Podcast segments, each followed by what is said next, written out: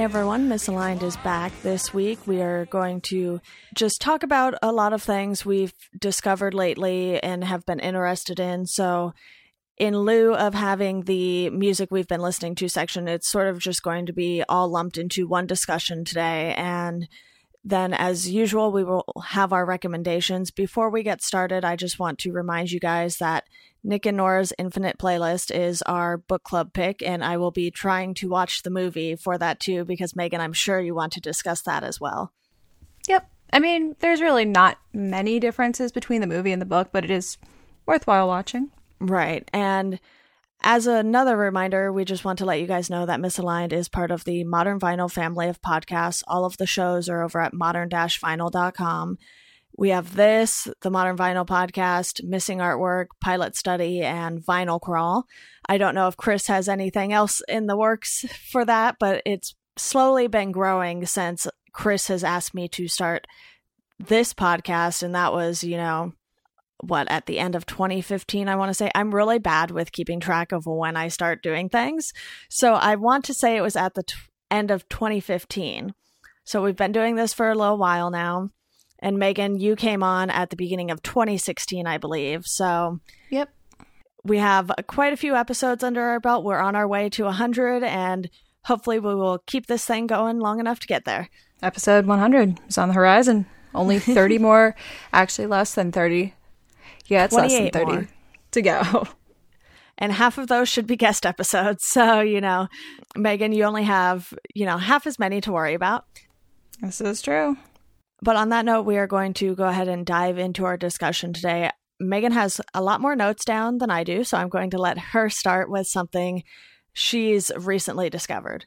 So, Julia Carpenter works for the Washington Post. And of course, I follow them on Snapchat and Instagram and Twitter because they've got great news. And her snaps have been very funny when she runs the Post Snapchat. But I digress. She also has a tiny letter called A Woman to Know. And I've heard about it for a while, but I only recently subscribed to it. And it is quite an interesting little newsletter. What's really nice is that she focuses on a, a woman a day for five days a week, you know, except for weekends, because mm-hmm. people have to sleep too. but this week, and I just had it up. Why did I X out of it? Today, in my inbox, her woman to know is Pamela Pixie Coleman Smith. And Pamela Coleman Smith is, it looks like, the woman who helped influence tarot cards. So she chooses random women from history and writes up a little blurb about them, which is really cool.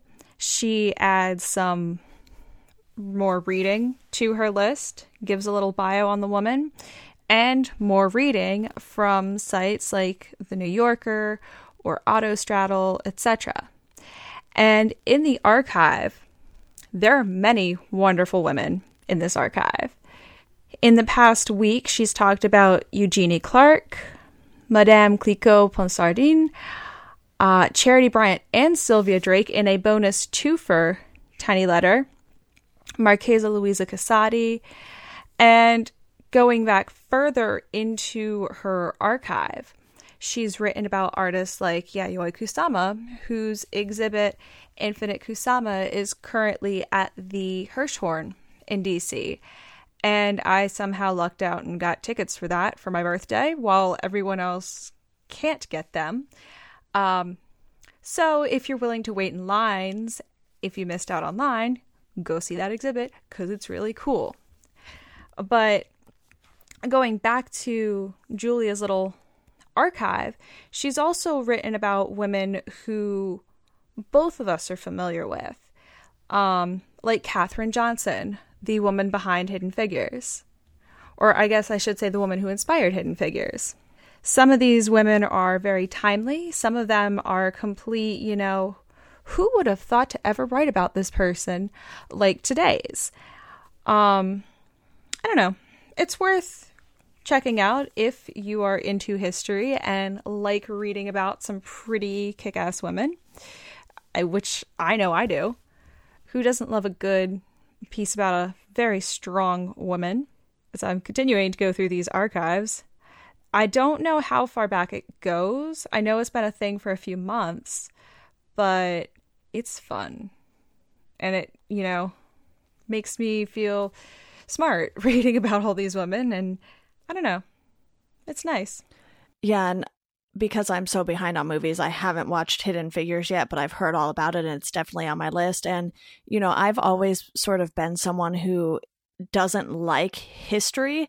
And, you know, I tell people that, and, you know, there's exceptions to that for me because you want to talk about music history from, you know, specific time periods. I'm all about that. But, when I was taking classes on music history at Drexel, we went so far back. We were talking about like Gregorian chants, and to me, that mm, wasn't really monks, the exciting. Yes. right, that wasn't the exciting part. And in high school, when I was taking, you know, European history, U.S. history, and all those classes, those didn't interest me because those were, I guess, more general and focused largely around all of the treaties and the wars and that sort of thing. But when you get something that's more specific like this, I feel like I'm more inclined to be interested in it because just from the names you've listed, it definitely sounds like something that is educational and something you can learn from. And obviously, all history is something you can learn from in different ways, but learning about wars, I don't know, it just, it's not something that relates to me personally. So I guess it's a little harder for me to be interested in that type of history. So I will definitely be checking this out. So thank you for that, Megan. You're welcome. And I should say that the quote, she usually starts out these tiny letters with a quote. And today's quote is What I see when I hear music thoughts loosened and set free from the spell of sounds which, you know, I think is fitting for Pamela Coleman Smith. And I think it's actually really cool that this lady is behind tarot cards. Right. Other than the fact that in 1901 she left her home in Brooklyn and her job illustrating surrealist books to join an occult society in England. Like that That's just makes me wonder why someone would do that. I don't know. I think it's cool. So that's just, you know, the history buff side of me. Yeah, and you know, for people, it really just depends on what your specific interests are. As far as history goes, at least for me, that's obviously the case, but I'm sure it's the case for a lot of other people because I'm sure I'm not the only one who could have been bored in high school history classes. Huh. I mean, somehow there are certain parts of history that made me want to snooze, and then other parts that, you know, really excited me. But then again, I'm the one that took a women's history class in college where I learned about great women throughout America over the years and learning just about women's place in America since I think it was the it, it was pretty far back. I know that the middle of the semester was about like the 1920s, so there's that. Yeah, definitely. And with what I majored in and minored in, there wasn't much room for other classes. So history was definitely not first on my list. But to move on here from my little rant on history, I recently found out about Anchor FM. And I saw this because on Washed Up Emo's Twitter account, Tom was going through and using, I believe it's Tom, right? I'm not yeah, getting these confused. Okay. No. just want to make sure there. He made an account on the app and he was posting about it and, you know, like when he was putting songs on the air, so to speak. And what the app does is it's pretty interesting. You don't have to sort of sit there and play each song one by one. You can sort of like Cymbal just search for songs and then you basically add them to your station and you can go through and add as many songs as you want and then people can go through and sort of play it at their le- leisure they don't have to be listening live or anything like i know idobi does a lot of that where you can listen to it live or like what they do with modern vinyl, it is released as a podcast later, which since that's a podcast format, that makes more sense. But I don't know if they necessarily do that with their radio shows. And what it does is, I believe it keeps your songs up for 24 hours and then it'll sort of clear your station out. That actually sounds pretty interesting. And it makes me think of back in the day, like Turntable FM. Right. I was never huge on that, but I've heard about it.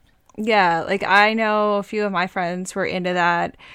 You would think I would be into something like that, but I just never really got into it. Same.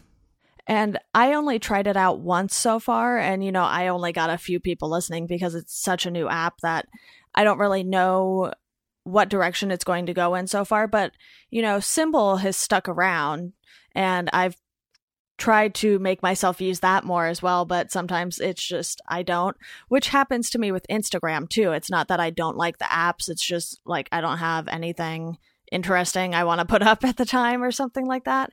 So I've only used this once and it was definitely interesting and it's definitely a smooth experience because the search is very similar to that of Cymbal's. You can sort of grab your songs from various services and play them that way. And, you know, I'm probably going to try to get myself to set like a weekly schedule, like, you know, 3 p.m. on Wednesdays, I'll go on there and post songs or something. I just have to figure that out because currently I've decided that I need to rework my entire life schedule to sort of fit in all the things I want to do on top of the job search. And, you know, obviously then when I get a job, I'll have to do this all over again. So that should be fun. And, you know, I'll post a link to the app in the show notes and then I'll post my account specifically if anyone is interested in checking that out. And I'll try to remember to tweet from the misaligned Twitter what day I decide I will be doing this and my own Twitter, of course. It's not bad at all. Yeah. So, what else do you have for us this week, Megan? Well, this isn't so much a recent discovery, so much as it's actually been a band that I've been listening to for years. Okay. But I was reminded of how good this album was the other day. Um, Priest's Nothing Feels Natural came out in January. It is the band's first full length, and lately it actually has been in heavy rotation for me. Okay. And what was really cool was they had a song on Sirius XMU yesterday. JJ was played. And I geeked out a little because I'm not used to hearing priests on such a large platform. They're a DC based band who are just awesome. I don't even think I have words to describe them other than me sounding like a five year old. They're powerful, they pack a political punch. Katie Alice Greer is just amazing, and I love her. I've said that before on this podcast. I know for a fact I have. But it's great that they're finally getting this exposure. They're on Sister Polygon Records, and I think for a while they were on Don Giovanni as well. Okay. But it's kind of nice to see them garner a larger audience. And it's definitely, definitely an album worth checking out if you haven't already. I need to formulate some of the best songs of this quarter so far, and I think a pre song is going to make it into that list from that album. I mean, here it is April, and I'm talking about an album that came out in January. So that's usually a good sign on something probably making it into my end of the year list.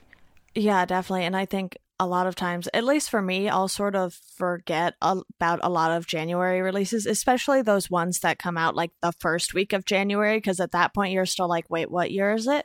And you're kind of getting used to that. This is one that I have not listened to. So, for anyone who hasn't listened to this band, what would you say they're similar to? That is a good question. If you are, I've never really been able to describe a band that's kind of like priests, honestly. Putting you on the spot here. It's, and I hate using the term female fronted because it's not just fronted by Katie Alice Greer. All the members just, you know, hold their own in the band. I would say, you know, Sleater-Kinney, possibly. Okay. I can do a quick Google search. I should do this on my phone so you don't hear me typing on my Mac, but here we are. Just type lightly. I don't know if there is such a thing, to be honest, though. Apparently, the new MacBooks, it's the haptic touchpad or like the haptic keys. Okay. Yeah. Um, it's not good. I've heard a lot of people absolutely hating the keyboard. Yeah, I've heard that too. So it makes me, you know, kind of happy that I still have my 2009 Franken Mac, who might as well see its end times. I don't know. Um, but let's see. Priests are an NPR darling. They've been on. They were on NPR's First Listen. I, I definitely do have to say, you know, Sleater-Kinney, It's very. I don't want to like say something that will make people be like, "What do you mean? That's what they sound like?" It's very different. Right. It's it's really hard to describe. but in this album, they've embraced, you know, some experimental stuff, blended in more pop, blended in some R&B as opposed to straight up just punk. Okay. And So it's definitely a good mix of a lot of different Yeah. genres. kind of, yeah. So it's definitely the lyrics are there. That's great. And, you know, it's just a big political statement, which I think is good for this current era. We need some pretty good political hard hitters that are basically anti authority and anti this current awful administration. Right. So, I don't know. Yeah. Well, why don't you go ahead and do another one because I get the feeling that once I start talking about WonderCon, I might get going for a little while here. So go ahead and do another one of your recent discoveries and listens. Well, while I'm on the topic of albums, I'm going to talk about Sufjan because let's talk about some feelings right now. Last week, he announced um, the Planetarium Project, which also features the Nationals' Bryce Dessner, a drummer named James McAllister, and Nico Muhly. And this is a project that's kind of been floating around the internet for a few years. It originally came to light in 2013 when they performed it and now it seems like it's getting a proper studio release. Jupiter is the first single from the Planetarium project, and it is kind of along the Age of Adz, which is still an album that I still can't get into, but I love the Jupiter song. And as someone who is a slight space nerd, this excites me. It really, really does. So, you know, the beginning of the week, Sufjan killed my feelings with that announcement. And then, towards the end of the week, Asthmatic Kitty said, Hey, did you know that Sufjan will also be releasing a live album of Carrie and Lowell? And I saw that concert live in 2015 in Richmond, and I cried. And it was beautiful. Like, that album is beautiful. It's even more beautiful live. And the fact that they made a live version of it is just, well, there go my feelings. Just take my money now. What's cool though about this particular live version of Carrie and Lowell is that it features a great cover song. And it will be featuring the cover Sufjan did of Hotline Bling. So while I'm busy crying my eyes out, listening to and reliving reliving how good Carrie and Lowell was live, I will be laughing my head off because that cover is so ridiculous. And who doesn't love a good Hotline Bling cover? Especially by Sufjan Stevens. Yeah, and like I mentioned, I might go a little long on this, so you know, feel free to interrupt me with any questions, Megan, if I get going too long and it's just me talking for a long time. But I did go to WonderCon this weekend, which for anyone who doesn't know, it's sort of a smaller scale Comic Con that takes place in Anaheim at the convention center right across the street from Disneyland. So as you can imagine, traffic was horrific, but that is besides the point. What I wanted to bring up was the fact that I went to some writers panels while I was there. I did one each day because I had been to WonderCon before, but I never went all three days. So when I went two years ago, I only went on Sunday. So I spent, you know, all day walking around and checking it out. I didn't really bother to figure out the panel schedule because they have like at least three or four panels going on at the same time. So it's extremely difficult to choose which ones you're going to. So I just went with a theme this year and chose to go to some of the writers' panels. And even if you aren't wanting to be a fiction writer or that sort of thing, I still think that while these were largely comic book and TV based, you can still pull something out of it that you can apply to either nonfiction writing you know, even writing songs or that sort of thing, because some of it is just, you know, general, I guess, advice from these writers. And Megan, before I dive in, have you ever been to any writers' panels or anything like that?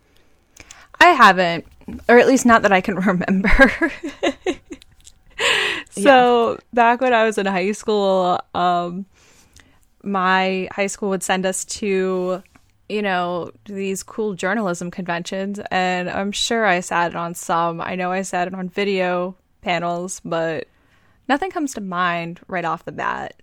Like, I think if I had been able to get a ticket into the actual conference part of launch last year, I would have been sitting on some of the music writer panels. But instead, I went and saw concerts instead. Not a bad choice. Not a bad choice. But yeah, let me go ahead and just give you a quick breakdown of these. I went to three different ones. The first one was a solo panel with Marv Wolfman, who wrote the new Teen Titans, the Judas Contract storyline, and you know, he wrote over 250 issues of Teen Titans in general, but this was sort of the big one because at WonderCon they were also debuting the animated movie based on that specific story arc. So in the first panel it was just him by himself in a writing 101 sort of q&a type thing.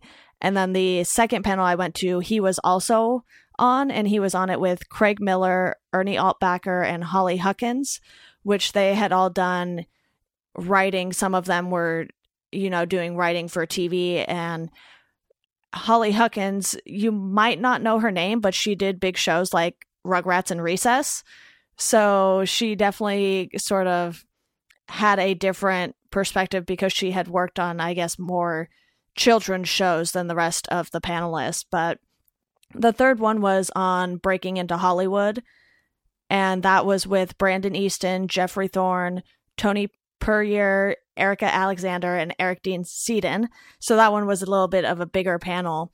And, you know, the first one with Marv, it was more about sort of what you should think about before you start writing something. And he went through, you know, his steps for how he writes a story and how he writes characters. And, you know, it's really interesting how writers approach things. So that's sort of why I wanted to go to this because while it was more fiction based and I don't necessarily write fiction because I'm reviewing albums and that sort of thing, it was just interesting to see the process because he literally had charts that he makes when he's writing characters and you know he'll have each character on the chart and then how they correlate to every other character that he's talking about. So he obviously used examples from comics he had written already. And you know you just sort of want to focus more on the characters than the plot necessarily. And it was just interesting how he goes about doing that.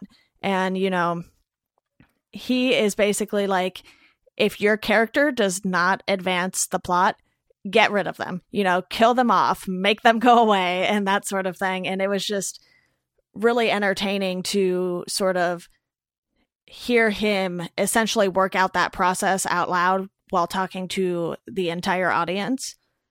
And for the second one, it was actually on just writing dialogue, basically. And for anyone who has never tried to write dialogue, whether it was for like a school project or what have you, writing dialogue is not easy. I remember when I was in Spanish class in high school, we had to sort of do these videos. I think we were doing The Lion King or something like that. I don't even know what we were reenacting, but we had to write all of the lines in Spanish.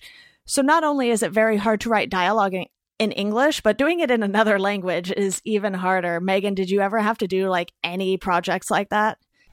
Oh, several, several, several projects. Um, it helped that, you know, the broadcast background allowed me to storyboard more efficiently and figure out some dialogue to ask. Right. But when it came time to non broadcast things, like say for humanities classes or English classes, I had some experience with that. And I think for me, as someone who is extremely imaginative and creative, dialogue comes easier. If right. that makes any sense. And no, it does. kind of yeah, like thinking in that sort of way. And then this is why I'm always glad that in Spanish class, those projects were group projects. So we could right. all suffer together and do that. And needless to say, that one wasn't a horrible crash and burn, awful fiasco. yeah. And it was just really interesting listening to, especially Holly talk about writing on the Rugrats because it's one thing to be an adult and be writing lines for adults, but when you're an adult and you have to sort of think back on how children talk, and I mean, obviously, if said adult has a child or has children or a child themselves, it's maybe a little different. But she was just talking about like you know Tommy is the leader and Chucky's always afraid, so you have to keep your character consistent, and it's not just about the words in the dialogue. It's about how these characters would say those words. And they were literally like, do not write dialogue in proper English because no one speaks the way you write an English paper. And I think that's something that's so true. And I feel like even when, you know, say you or I are pitching an article to someone, it's like, you know that some people write more conversationally than others, but you're not sure what this editor in particular likes better. So then you're like, okay, I guess I should just write this as formally as possible and hope they like it. But for me, I feel like when I do that, it's like things make more sense in my head. But then when I try to formally write them out in a pitch, I'm just like, this doesn't sound as good as it did like 20 minutes ago. You know what I mean? Mm-hmm. So it's just, you know, really interesting for those two panels on that sort of writing specifically. And then the third one, like I said, it was more about breaking into Hollywood as a writer. And, you know, they gave some good recommendations. One of the books they recommended reading is one I've already read, which is On Writing by Stephen King. Have you read that at all, Megan? I haven't read that, but we have talked about that, and it's been on my list of books to actually read. Yeah, and you know, that one is just such a good read in general and Stephen King actually does the audiobook for it. So if any of you are not readers maybe check that out in audiobook form because Stephen King is obviously a great storyteller because he's been a bestseller for uh, who knows how many books. I'm sure he has like at least 60 books at this point. But these writers they largely write for television and then Erika Alexander is actually an actress as well. She's cousin Pam from the Cosby show if that's going to ring any bells for anyone. It didn't do anything for me because I didn't really watch the Cosby show and most people aren't thrilled with anything that has to do with Cosby right now. but they just I have a vague idea of who you're talking about. Okay. They just did a really good job of sort of recommending you tools to just get started and they were like if you're going to work on something don't go telling the world about it until it's done. So, you know, they really emphasize keeping things sort of to a close knit group that you can trust because then it's like if you see something out there, you can just be like, hey, so we got to talk. and it, it was just, you know, all three of these panels were really interesting and I was a good little nerd and took some notes. So if anyone is interested on notes from that, feel free to reply on Twitter once this episode is up or something and I can get those to you. I know I'm already going to be sending the notes to quite a few people, so it's not going to matter if I have to send them to a few more because I think even if you don't want to do TV writing or comic book writing, there's definitely still something that can be related to if you want to do anything in the entertainment industry at all, probably. That's true. I'm glad you had fun at WonderCon too this weekend. Yeah, it was definitely a great experience because, like I said, I had only gone for a single day two years ago. And this year, my friend had a booth and she had an extra exhibitor badge. So the first day, I got to go in early and sort of walk around when it was still like very silent in there. And you know no one was walking around except people you know finishing last minute setups and whatnot. And then saturday it got crazy because you know obviously people don't have to work. And for the most part you know most people are working on friday and then not on saturday. And it was jam packed on saturday. And it's just really cool seeing so many different you know artists writers and creators in general because believe it or not not everything at a comic convention actually has to do with comics. You know, you had artists who had dogs as desserts that they were drawing, which Megan, I will have to send you a picture because I think you will really enjoy their art just because it's so hilarious. But, you know, it's not all about, you know, like Deadpool and X Men and that sort of thing. There's a lot of different types of people there. And, you know, you get to meet some creators. Like I had some books signed by Mark Waid and Dustin Nguyen, who had worked on, you know, The Flash, Batman, and that sort of thing. So that was cool. And just the panels, too. It's like there's so much you can do that has absolutely nothing to do with, you know, cosplay and whatnot if that's not your thing. Oh, yeah. I know I saw some stuff from like the Orphan Black crew at WonderCon this weekend. Yeah. Like, oh, that looks like fun. Yeah, and there was even someone dressed up for cosplay for Orange is the New Black. Like it's not solely comic book stuff anymore. And I don't think it has been for a while because like this weekend they premiered the new episode of Prison Break since that's coming back this week. And you know, it's not just like I mean, it is a nerd fest basically, but it's for different kinds of nerds. It's like all the nerds are welcome. I mean, look at cons like KatsuCon or um, Comic Con. It's for everyone now, which is really cool. Yeah, definitely. Do you have anything else of interest or discovery that you would like to talk about? Well, over the weekend, I went and saw the Punch Brothers' banjo player, Noam Pikelny, and that was interesting. So I knew I was going to be watching a guy play banjo for a while. when they said it was going to be a 90 minute show, I was just like, oh, oh no, what am I going to, like, what am I going to expect? Um, I will say that I enjoy the Punch Brothers' music. So I was excited to see Noam. And my friend Tim is actually on the road with him right now as his tech. So I got a double bonus of getting to see my friend Tim and this is the most I've actually seen him. I've seen him twice now this year. nice. That's a different story, though. um, no, you know, had a 90 minute set. It was filled with some really good banjo tunes. And on top of that, he had three other stringed instruments with him. He had a steel guitar that I forget the name of. Um, it was not a steel pedal guitar, it was something different an instrument that he said literally has no musical value whatsoever. um, a guitar and an electric guitar on top of the banjo. And he is actually a very personable, funny man. I mean, I was not expecting to sit through 90 minutes of music and comedy. I mean, he told the crowd a story about how he was in a duo, a fiddle and a banjo duo, years ago, and they were invited to play at the Grand Ole Opry. And Roy Clark was the person who was introducing them. And I mean, he's got a weird name to say. So he was worried that Roy Clark was going to mess up his name, and his partner's name was much easier. Well, Roy didn't quite butcher Noam's name, but he butchered his partner's name, and that had everyone laughing for like five minutes.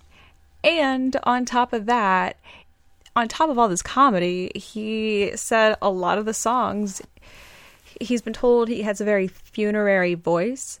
So there were songs about death and how exciting death is. And who doesn't love a good song about death?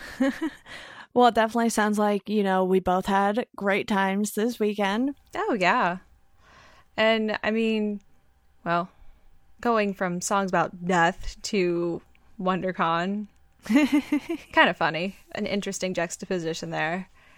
And this was actually one of the first shows I've gone to this whole year, which is kind of surprising given that I normally try to go to a show a month. Yeah, I can't even think of whether or not I've been to a show this year so far. I feel like I've just sort of been trying to go to fewer and fewer shows. One, because I seem to be way more tired.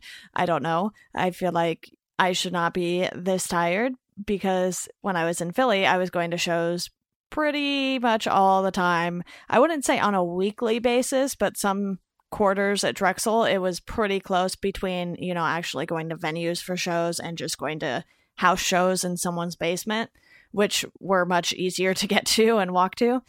But yeah, now that I'm thinking about it, I maybe went to one thing so far. I don't think I have actually. New Found Glory this month might be the first show of the year for me. Yeah, like I would have gone to a concert last week, but I was recovering from a minor bout of food poisoning and just wasn't feeling up to it. Um, so I'm going to end up seeing the band Gold Connections along with Suburban Living in like a week and a half down in Richmond instead, which will be fun. And then on Sunday, I've got the Decemberists with Julien Baker. That will probably be a very, very good show. Oh, I, I am so excited. Spencer got me tickets for my birthday or got us tickets for my birthday, I should say. Not me, because I'm not, you know, taking a rando. but it, will be interesting to see Julien open for the Decemberists because they have two different styles. And I'm not sure that a lot of the Decemberists fan base might be super, super familiar with her. Right. So that will definitely be quite an interesting thing to see. Like whether she'll have a band with her or if it's just going to be her on stage at the National. So I don't know. I'm excited for both Julien and the Decemberists because this tour, they will be playing some new music. Like it's literally just a random assortment of songs, both old and new. So this should be fun. Yeah. And that basically rolls us into recommendations because I know you want to recommend something of Julien's. this is so true. Her song Distant Solar Systems is incredible. It was released on the 17th of March, I believe. Sounds about right. And I think it's off her funeral pyre 7 inch. I want to okay. say I could be wrong on this, but it's one of two new songs she has definitely released this year. And out of those two, Funeral Pyre and Distant Solar Systems, I'd have to say the latter is honestly one of my favorites this year so far. Nice. And then the other two recommendations are the new Bleachers track, which premiered over the weekend. Jack Antonoff had people hitting a pinata in Times Square to release USBs of the song, which is really cool, actually, yeah. when you think about it. And then Gorillaz are back. Not with one new song, but with four new songs, and they're all fantastic. Yeah, and I'm definitely going to second that Bleachers recommendation. I didn't watch the video when it came out, but I have listened to the song since then, and I am really excited for whatever album he ends up releasing, which I hope it is this year because I feel like it has been a very long time since we got that first record. Yeah. I remember when he was in Fun. That was such a long time ago, and I kind of wish Fun would release some new music, but eh, yeah, happens. And I remember seeing Bleachers when I went to Outside Lands. I think I determined on my latest episode of Welcome to Geekdom that that was in 2014.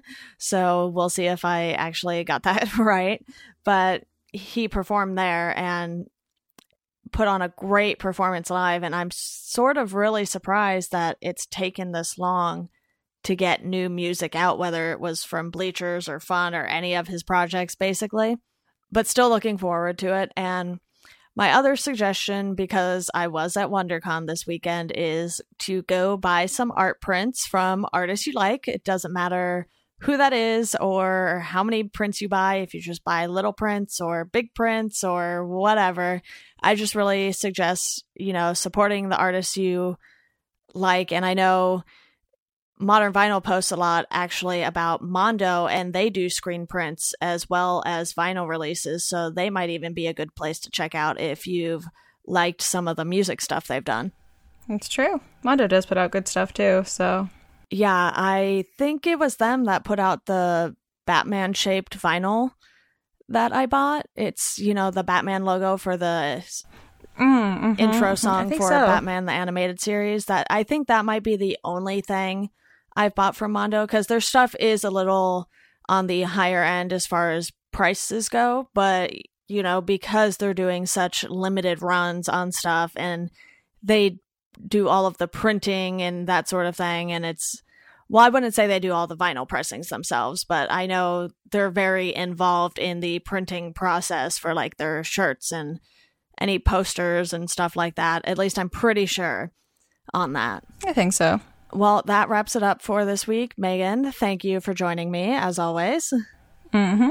And to our listeners, thank you for listening, and we hope you enjoy the rest of your day.